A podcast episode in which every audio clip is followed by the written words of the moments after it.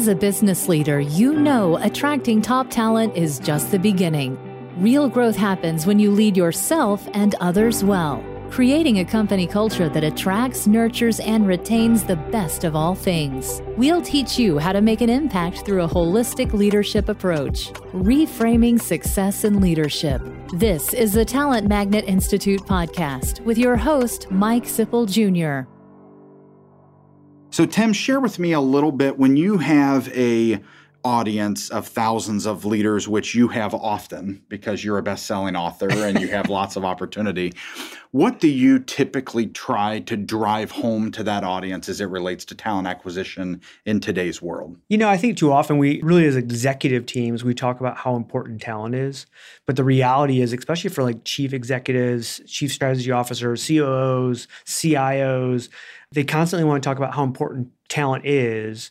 But then at the end of the day, I would go in and say, okay, well, who owns talent? And then that's usually one of two answers, right? They usually go, oh, well, our HR officer or our talent officer, they own talent. Or they would go, oh, we all own talent. And I'm like, no, no, that doesn't work, right? And I always give the analogy of if I'm driving down the highway, like I was coming from Cincinnati, right? And there's a car broken down and traffic is just plowing through, five lanes of traffic.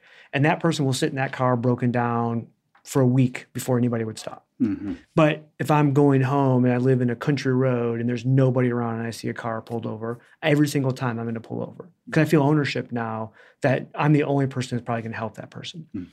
And so I think what our executives have to really understand is that HR or talent acquisition don't own talent. It's the person who's ultimately making the decision of who they hire, the hiring manager. Mm. So it could be a division director, it could be a department lead, could be whatever that is. And they own talent. Now, my talent acquisition team, my HR team can help support them, right? And help get them a slate of candidate or help find them or do all those things that we do to provide them that. But at the end of the day, it's their job to make sure they have the talent on the team they need no matter what. So even if HR or talent acquisition doesn't find them anybody, it's still their job to find it. And when you have an organization that from the CEO down has that as a mandate, what you find is those organizations find better talent, faster talent. They don't have talent acquisition issues. You don't have them coming to me going, "We can't find anybody." Again, I always like give the story if I'm with an executive team and I'll go, what happens if tomorrow I'm going to take your entire talent acquisition team and we're going to go on a like a road trip, right? We're going to go on a team building exercise. We're in the bus, bus gets hit by a train, we're all dead. You're going to come back, you're going to mourn for like a day, and then someone's going to go, "Well, we have to hire." And the hiring will take place and it's still going to happen. You're not going to say, well, wait a minute. First, we have to hire all these recruiters, we have to hire all this people.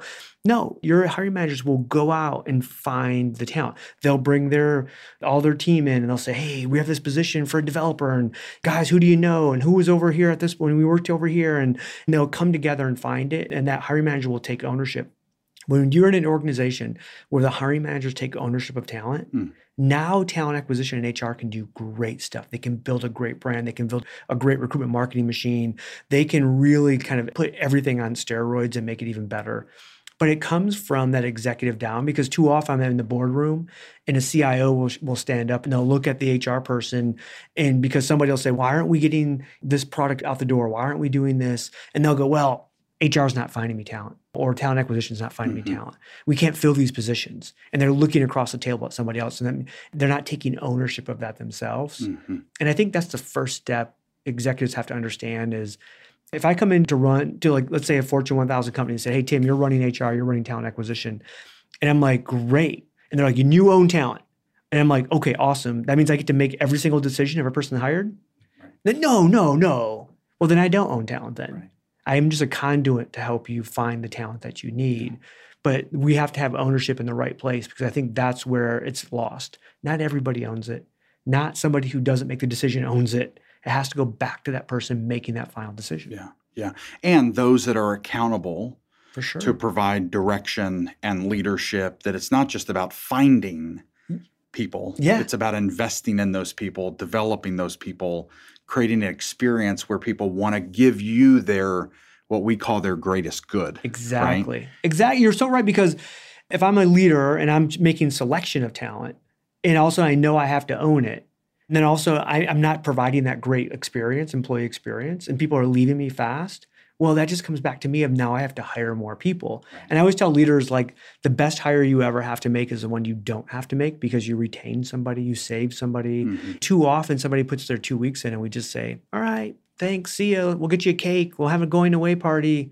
And like, why are we giving them a party? Like, let's figure out how to keep them here, right? If we're providing that. And I think again, back to that ownership thing, what you see is when hiring managers own their talent of their team, they own it fully. Hmm. Not only the selection side, but they also make sure the retention side is great. Hmm. But I think what it also does is point out those leaders who are actually struggle with that as well. Mm-hmm. It makes it really easy for us to go, oh, that person over there is having a problem and now, Sure. now we need to go help them we need to have resources to help them why aren't they be able to retain people or why does nobody want to come work for that leader Yeah. it's a great exercise to do internally is to go to all of your employees and go if you were to go to work for somebody else in our company and you could choose any leader not me because i'm your current leader but anybody else what leader would that be? And what you'll see is a consistency of the same people would be chosen by people outside, Mhm. and those are your people leaders. You Mhm. know, and then we have to figure out how can we emulate what they do with all of our leaders across the board. That's a great exercise. Oh yeah, it does Great really good work. So when you find people who say, I want to be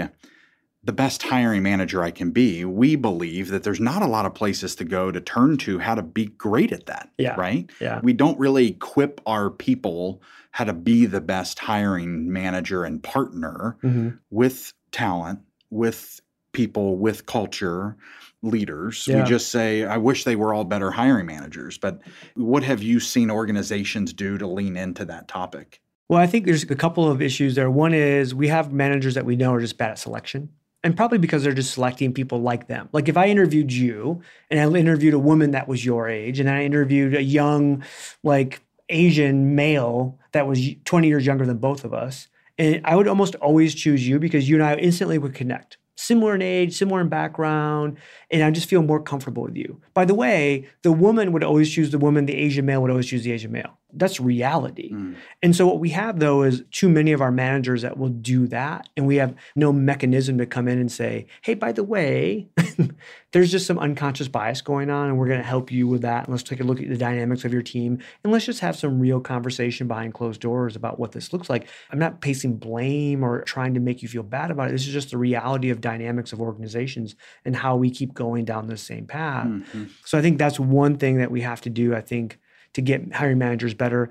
Yeah, I always loved the movie, the Jerry Maguire movie with Rod, right? Mhm. And if you think about how Jerry's sole focus in the movie was, I just want Rod to succeed.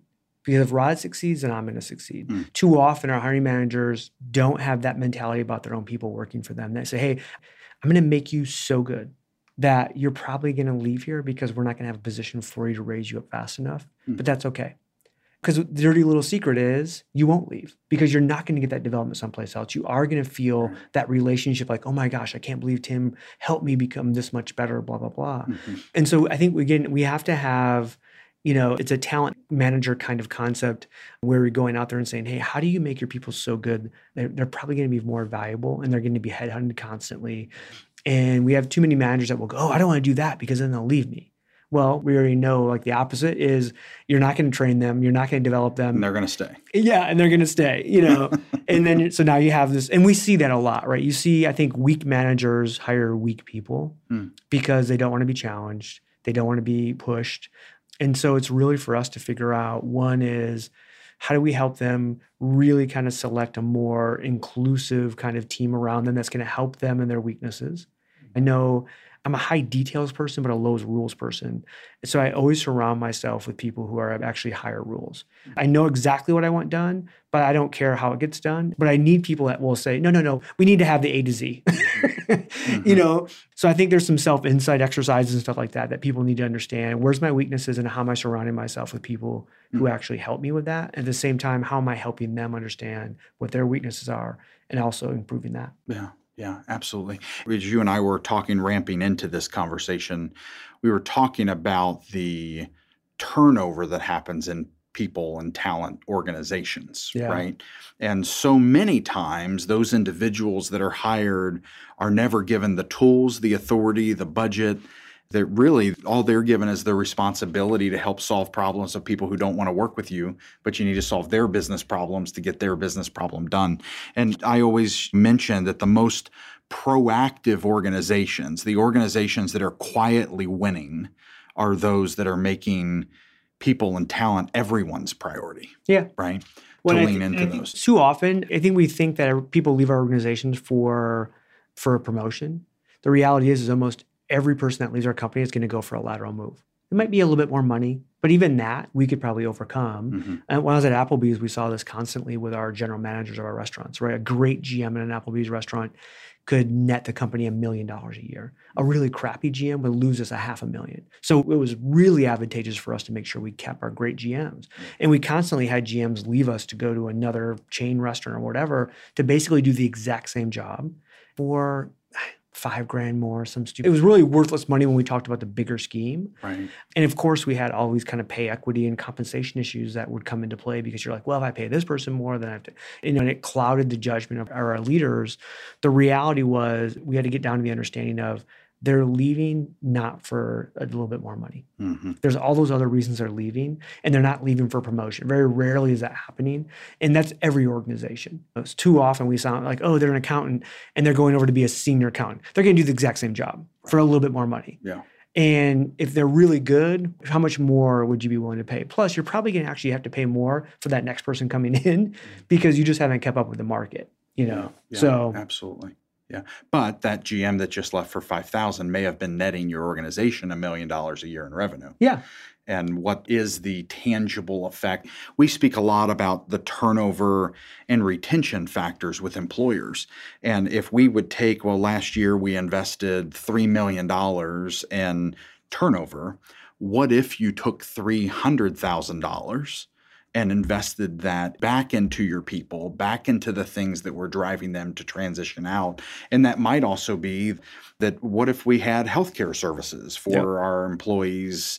Families or what if we did more in the benefits what if we did more with childcare or education reimbursement and we spent a tenth of what we just spent on the turnover cost it can even be smaller. I, I worked with organizations to create save strategies where as soon as somebody gives their notice or as soon as they become like a red flag, like we think that they're probably going to turn. hmm We do a quick analysis, right? Are they an A player, B player, C player? Like how desperate are we to keep that person? And if we're really desperate, then there's a chain of events that happens. And one of those, like when we were at Applebee's with these GMs, if they, if they were an A player GM and they get put the two weeks in, the first thing we would do is put them on a plane and send them to the corporate headquarters where the CEO, the CHRO, and usually the CEO would actually drop everything that was going on and met with that person individually. Hmm. And what we got was about a 40% save where those people would literally say, and then we measured save after a year. So it wasn't like we always saved them for a month and they took off anyways. This was after a year they were still around. And what we heard from them, these people that would come through this situation was like, I can't believe that I ever thought about leaving a company that thought so much that the top three people in the company were willing to sit down with me. everything And a lot of times it was simple stuff. It was maybe a few more bucks. Maybe it was sometimes it was just a location where, hey, I got divorced and my wife's over here with a kid or whatever that might be, right? Simple things that we could keep great people in the organization by, yeah, for sure. Maybe it was painful for one part of the organization to lose this person, but it was also a benefit to the organization to keep that person and put them in another part of the organization or whatever that might be. And too often what we saw was the politics at play was one area leader was like, well, I can't lose that person. And you're like, well, you're going to lose them regardless. Mhm. And so we had to take it out of their hands and take a look at the bigger organizational picture to say, how do we ensure that we keep great talent here? And if the talent was the number one thing in the organization, which every, Everybody C- every says CEO says it Yeah. is, yeah then are they willing to cancel some finance meeting that happens every Wednesday to meet with an employee one on one for Mhm. a half hour, an hour, whatever that might, it didn't matter how long, Mhm. right? If that person is that critical to the organization, that valuable to the organization, we should all be willing to do that. And it was the only organization that I saw was actually really willing to do it and put that the weight behind it, where they're like, look, we don't care if the airline ticket costs fifteen hundred dollars to get them out tomorrow morning. Get them on the plane and get them here. and get them here And Wow. we want to talk to them and we want to figure this out right now, the moment that it happens. Mhm. Um, we're not going to wait around and him and haw over it. We're going to get them right here, get them right now. Mhm. 'Cause let them know that they're a priority And the thing that happened was all of that stuff kind of shapes behavior going downhill as well. Because if an area director now knows that that step's going to happen in 24 hours, they're also on top of it. They're on top of their team. They're checking in with their team constantly. They're doing all of those things that you should be doing, the right behaviors to make sure your people are satisfied. Because the last thing that person wanted, that area director, that area leader wanted to find out was, why weren't you aware of this? Because mm-hmm. that's going to be the first question. Right. You know? Yeah. Like if this person's going to leave, how did you not have any idea this was going on? When was the last time you talked to him? When did you sit down with him? How many times have you been sitting down with? him? What were those conversations? Yeah. Again, the right behaviors of things that we should do. But again, it started at the top in terms of that tipping point of what was going to happen. Mm-hmm. As you look at the definition, I know you travel all around the world and speak at conferences, and people are talking more and more about the power of culture and the power of team and the power of chemistry inside the organization. What are some of the things that you believe about corporate culture and the investment in that topic and mm-hmm. our team that has some world leading experts on our consulting team around culture we've been talking about this for decades now the rest of the world's bringing it up in every conversation what are you encouraging others to think about relating to that topic well you know every study on retention and culture and all of these things always comes back to do you feel a connection right at work? Whether sure. that's a best friend from the Gallup right. stuff or I mean all the way back, right? It hasn't changed. All that stuff is still plays itself out. I think organizations do a really bad job. When we started to focus on the work-life balance side of things, what we thought was people wanted to have those two completely separated. Right. And that was kind of a wrong view. What they want was a connection where they feel one life, where they feel like, hey, I'm coming to work because yeah, the work's good and I like what we do, and there's all this mission stuff and everything like that's great. But I love the people I work with as well. And I want to keep working with those people. I have a good time mm-hmm. with those people. I'm gonna spend mm-hmm. all this time with these people, mm-hmm. hours I a week, enjoy, months, yeah. years. Like I better enjoy. And so I think organizations, the better organizations from a cultural standpoint, are starting to figure this out and starting to figure out how do we do better team building where people are enjoying themselves. And doesn't always have to be during work hours, doesn't have to be after work. I mean, but it's a constant combination I see this right now with internship programs really well as well, where I have two sons that have gone through that process where you see organizations that will take their interns and most of what they're doing for the interns is ingratiating them into the culture and trying to figure out how do we get these people to say, oh my gosh, I want to come work there because it's an awesome place. And I feel like I can be friends with these people, mm-hmm. feel like I can have relationships with these people. And then you have ones that are completely just, I've seen it with my own sons where they do none of that and my sons will leave, come back from the summer, and they'll go, "Yeah, I don't want. To, I don't want to work. There. I don't want to be there." Big brands, great jobs, but they're just like, eh, I just right. didn't feel a connection. Yeah. So it's all about, for me, culture has become connection because we're in this kind of like crazy, constantly connected world mm-hmm. that we can't have a major part of our life like work and have that be disconnected from the rest of our life. Mm-hmm. And so work life balance is not about a separation as much as it's about how do we make it all work together and make the people that we work with also a part of that, like kind of that family, you mm-hmm. know? Yeah. Yeah. Yeah. The connection part, we all innately need that in our lives, right? For sure. And if you don't have it, then you're going to naturally want to go find it. Yeah. Right. And we see that constantly where you'll talk to somebody that you'll terminate from a company, right? And internally they'll go, oh, he just never fit in, just never do that. And then that person will go to another company and it'll be the their best thing that ever happened to them. They yeah. love it and they're friends. And, and you'll talk to people at the new company and they'll go, oh, I can't believe Mary didn't make it. Like we love her. She's great. And same person, Right. One had connection, one didn't have connection. Yeah. And that's really all it comes down to. Like we know from a recruiting talent acquisition side, the most powerful thing we have to offer is that ability to be wanted. Mm. It's not about pay, it's not about benefit. It's all about all that, right? Mm-hmm. But at the end of the day, if I feel more wanted by you in your company versus somebody else, I'm always going to choose you mm-hmm. because we have that deep desire to be wanted on a personal level, on a work level. I mean, it doesn't matter. In our life, we just, everyone has that need, you know? Mm-hmm. Yeah, absolutely. Absolutely. And I think that's part of the conversation that we have with the talent acquisition evolution around what are our responsibilities as talent acquisition leaders yeah. to make it personal and to care, right? To not treat people as a transaction, but to invest in those people. And I mean, I've spent the last 18 years doing this. Yeah. You spent the last many years doing this. We're both technically a part of family businesses. And, yeah. and both have parents who cared, right? and that's the legacy that follows me is my dad cared for 44 years. He cares about people. And our brand, our team is made up of people who yes, we're doing searches, yes, we're representing clients, but at the end of the day, we care about the team that we're representing from a client perspective mm-hmm. and their success as well as the human that we're representing and that we're going out and finding. And guess what? People return our calls, yeah. right? I can do a search anywhere in the world and get calls returned because of the reputation of this is a company that wouldn't be calling. Yeah if it wasn't a viable opportunity. This is a company that produces, oh, I read your content, I follow your blog, I listen to your podcast. I'd love to have a conversation with. In fact, at the end, could we talk about the episode you ran last week that I really took a major takeaway from?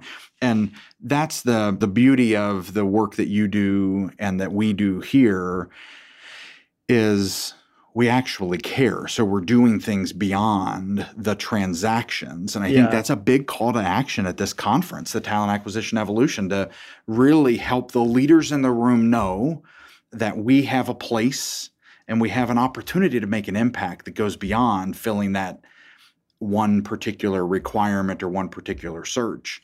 And we are typically the first introduction that humans have to the organizations that either we're in yep. or that we're representing. Yeah. We are the first experience, right? And it better be a good one. And I don't know any thoughts around that.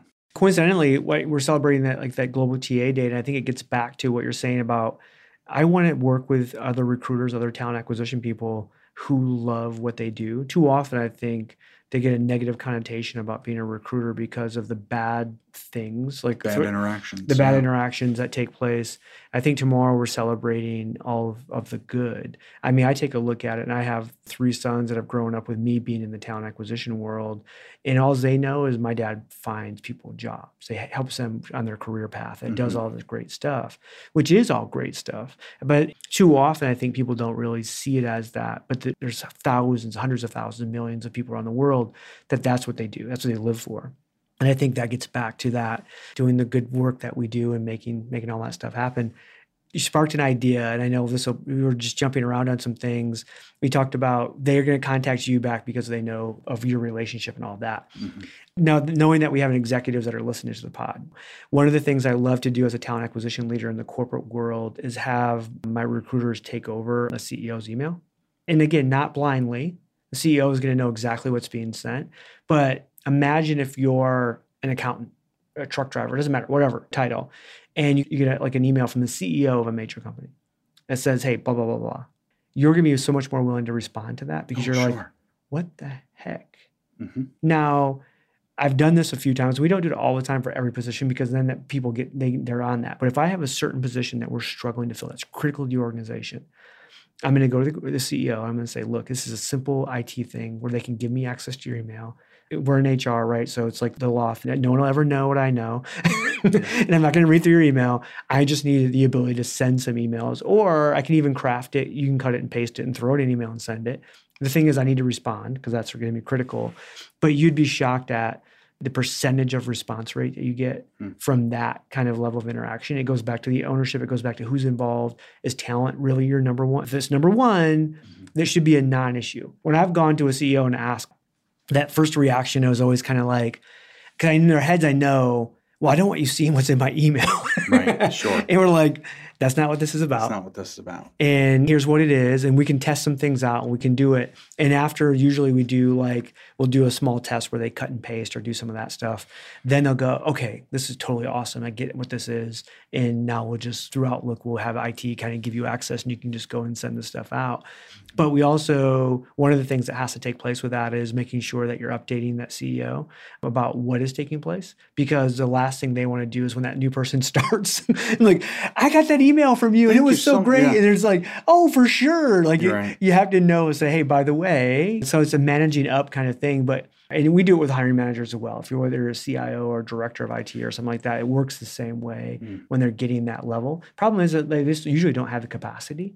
Mm-hmm. They're more than willing to do it. To they just don't. They just don't have the capacity yeah. to follow up and do it on a consistent basis. Where we have the systems, processes, and people that that's what we could do.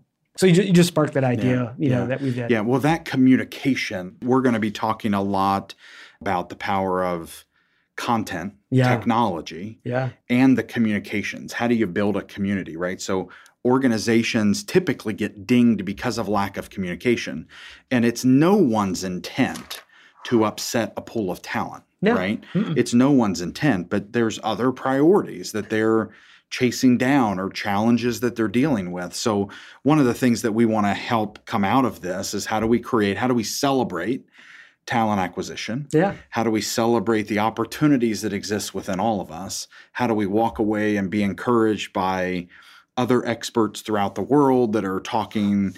And how do we go back into our organizations and interact with our customers and really educate them, not just on, hey, we're going to leading a search successfully, Yeah. but how do you create a communication strategy, a brand awareness? How do you create that culture? I tell individuals my goal when I place someone, we want them to be with you for the rest of their career if they so desire Yeah. and if you so desire.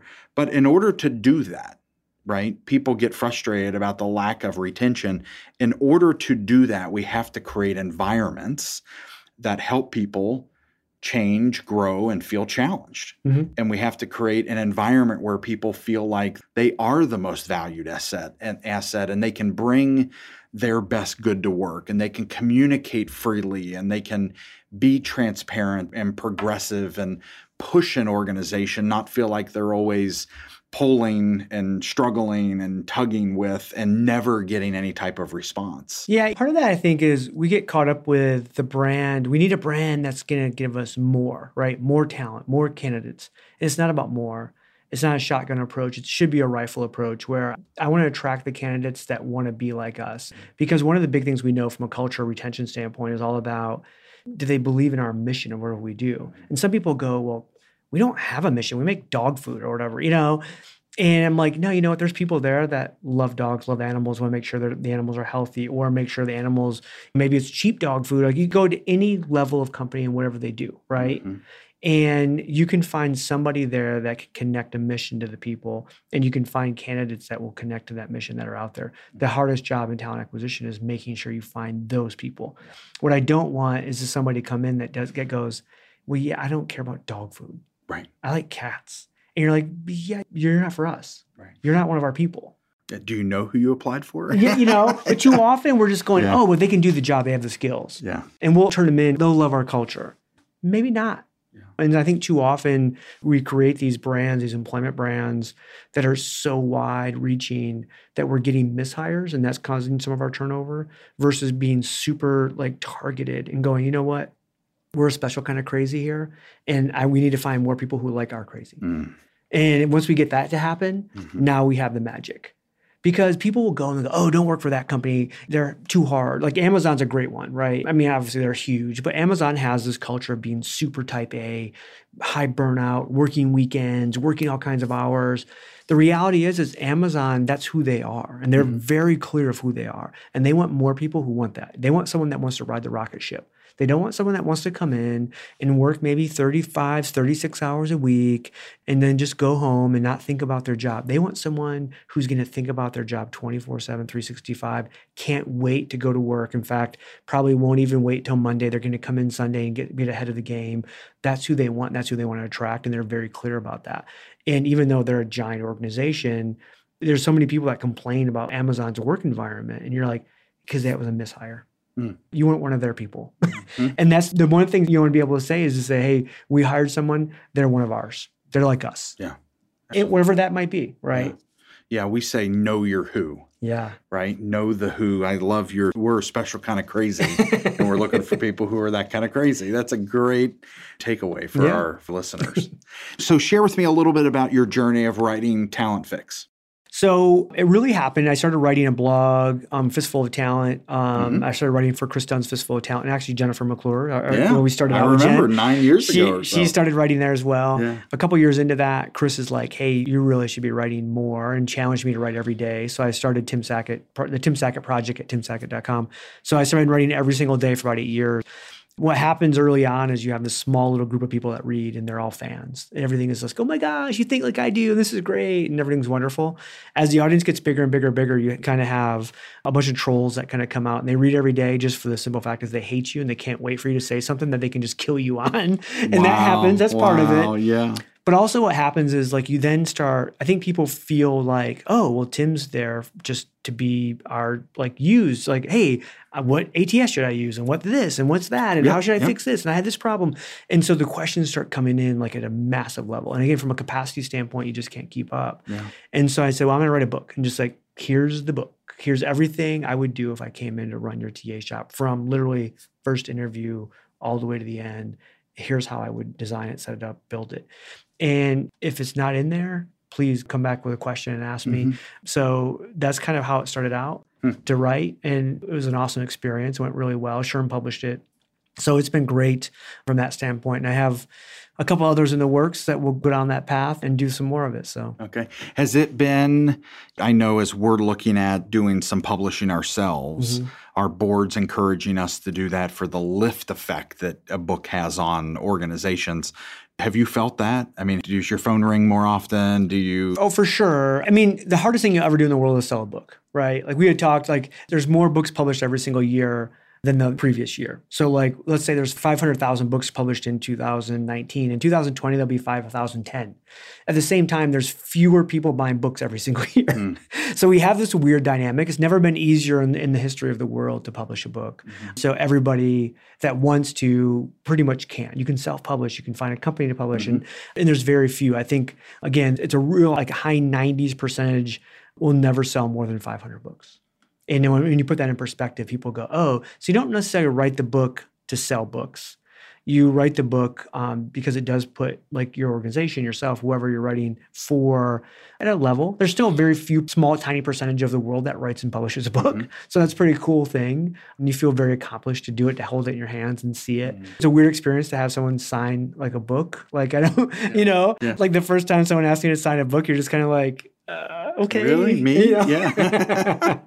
yeah. Don't you just want to talk and have a conversation, right. take a picture? I don't know. Right. I don't. yeah. So, to those that are listening and watching, the, The- book is Talent Fix. the Talent Fix on The ta- Amazon. yeah. Yep. So go out to Amazon and grab you a copy. Yeah. I'm sure many who are in the talent acquisition circle already have bought. So let's see if we can't sell 500 more copies over the next few weeks here as a part of this effort For sure. uh, for Global TA Day.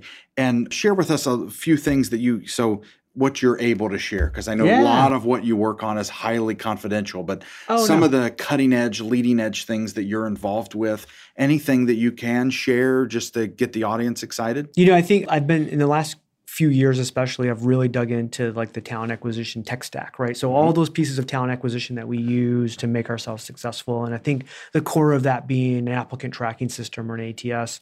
And I think as we look at that, what we see right now is this a huge increase in the amount of, I would say, vanilla kind of recruiting modules out of big enterprise HR suites. Mm-hmm. So CFO, CEO, like, oh, yep, we need SAP, we need Oracle, we need Workday. That's all great because they got great financials, they have great core HR, great payroll. Right. At the end of the day, though, as you get farther away from their core, it gets less and less. So don't tell me talent's number one, and then you make your recruiting team use Workday Recruit, or you make them use Taleo, or you make them use Success Factors, without giving them all the other pieces that have to go along with that. Because Workday Recruit or Taleo or any of those enterprise, big enterprise suite recruiting modules are pretty vanilla. They work really well at making the donuts. Mhm. But at the end of the day, if you need great recruitment marketing and great sourcing and great communication strategy with candidates, CRM kinds of capabilities, none of those systems have that. Hmm. So you have to then say, okay, hey, we're going Workday Shop. You're going to use Workday Recruit, but we also know that you have to have the rest of the staff. Other resources. Yeah, it's not just going to be that. And that's hard sometimes because the CFO pays a lot of money to use one of those big enterprise suites. Mm-hmm. And they go, well, that should be great for you. Well, it's not, especially if talent is really, really important to your organization. Mm-hmm. I mean, I talked to a huge worldwide hotel chain the other day, right? 24 pieces of technology on their tech stack for talent acquisition alone. And they're using a major enterprise recruiting module. So they had to get 24 more pieces of technology to hmm. be able to hire 250 to 300,000 people a year. So you can't just sit there and go, oh, here's what we're going to do. Because a lot of times they're moving from a really great standalone best of breed applicant tracking system that has some CRM built in, that has some sourcing built in, that has SMS built in for from a communication standpoint. And then you go, oh, by the way, we're using this new product and it's going to be so much greater. Not really. it's not. Yeah. In fact, you just put handcuffs on your team that was already struggling to fill, find talent for you and said, oh, here we go. Now with handcuffs, try to find more talent. It, does, it just doesn't work that way. Yeah. Yeah. Yeah. So and that's not a hit on any of the big enterprise suites, right? I mean, because that's the biggest, I think, increase what we see out of like Fortune 1000 companies going to big giant enterprise. They want like one umbrella system. That's great. Good. Okay. But don't underestimate the amount of other technologies that you have to bring along with it. Yeah to put into that. Well, and I think that there's many individuals, especially if they're not in talent, HR, and the people side of the business function. We are all in talent acquisition people in the HR business, but to think about that it's not just about some place to house an applicant. Yeah. Right. This is so much more than that. So those of us know that. We yeah. know that it's about marketing and communications. It's about building a community. It's about being able to nurture talent and bring people in and utilize content and resources and ways to really build a relationship with these For individuals. Sure. Yeah, you're right. Yeah. Um, but some people just think of, what do you mean? Yeah, I just need a well, place we, where we would we would never ask our sales and marketing team to basically just have a database without an without a CRM involved, right? right. Yep. So we know we have to sell product and services, and yet that's what we're doing in talent acquisition is we're selling our company, we're selling our brand, we're selling our positions. So we have to have the same kind of capabilities. Mm-hmm. The other piece I think I would love to see from an evolution standpoint within talent acquisition is that we don't have a COO or CEO or CFO come and pick our software. I'm in talent acquisition. I'm an expert in talent acquisition. I would never go to work for a company that the CFO came down and said, "Oh, by the way, you're using this now." Because here's why I know what happened: is I could never go into that CFO's office and say, "Hey, Mary, guess what? I found a really great piece of software that runs some great financials. I'm going to have them show up tomorrow, and we're going to decided to use that." Mm-hmm. They would literally laugh me out of the office. Mm-hmm. Would, you're not going to pick a financial software. Well, why can you then pick the HR and talent software? Yeah.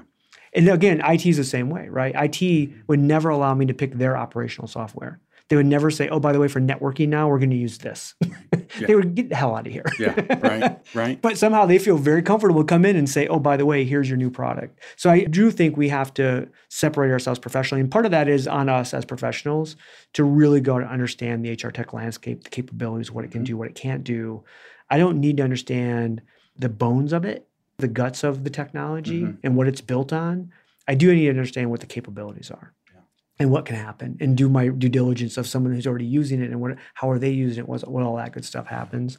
But I think that we still see too often that CFOs and CIOs are selecting our technology and then they're yelling at us when we can't find talent for them. yeah, yeah, let's not do that right? Yeah. Let's not do that. Well, we want to thank those for those listening to this episode. This was recorded live and launched on the Talent Magnet Institute platform as well as in our Facebook community, the Talent Magnet Institute podcast community. Do connect with Tim. Go to timsackett.com. I'm really easy. If you Google Tim Sackett, I'm like the first hundred pages because my IP and SEO is pretty strong. There's a Tim go. Sackett who's a truck driver chaplain out of Minneapolis. I'm not him. Okay. It'd be cool if I was, but I'm not. We're just two different guys. Yeah. He probably hates that I stole his SEO. But yeah. yeah. yeah. So hop out to Google. Also grab the Talent Fix on Amazon or wherever you purchase your books. Yeah. We want to thank those who are going to be joining us tomorrow at the Global Talent Acquisition Day, specifically the Talent Acquisition Evolution Conference. If you're listening to this after the conference, which will be thousands of you, um, we're excited about the 2020 date. So just Google Talent Acquisition Evolution, go to Facebook. There's a group there that's getting close to 200 strong. And hopefully, after this conference, that will elevate up even more. So, we want to thank everyone who is tuning in. We want to thank those who are a part of our great talent acquisition community across the globe. Tim, I want to thank you for joining us. I have had the pleasure of listening to your episode on Let's Fix Work, Impact Makers. HR Happy Hour, Drive Through HR, and many others in the podcast space. And now you've been on the Talent Magnet Institute podcast. and so. best for last, right? Yeah, that's right. and live in the studio. Yeah. So thank you again for being a part of our community at the Talent Magnet Institute and those who follow our search firm, Centennial Talent Strategy and Executive Search. You all are winners. Let's go out and make the best we can with how we acquire talent, how we invest in talent, and how we build into the talent that we already have. Thank you for joining us today, and we will talk to you all soon. Thanks for joining us for this episode of the Talent Magnet Institute podcast. Make sure you subscribe so you never miss an episode and help spread the word by leaving a review. The Talent Magnet Institute podcast is powered by Centennial, a talent strategy and executive search firm, and the Talent Magnet Institute. You can engage with us at Talent Magnet I on Twitter or Talent Magnet Institute on LinkedIn and Facebook. Please communicate by using hashtag Talent Magnet. Find us in your favorite podcast app to subscribe, rate, and leave a review, as well as share with a colleague. You can also listen at talentmagnetpodcast.com. Our podcast studio is based in Greater Cincinnati, Ohio. We are supported by our listeners, clients, and partners from all over the world. The Talent Magnet Institute podcast is made possible by a great team that includes Janelle Spence and Christine Lewis of Centennial, Josh Chappelle and Adam Smith of Soundpress, produced by Chris Medine of New Fidelity.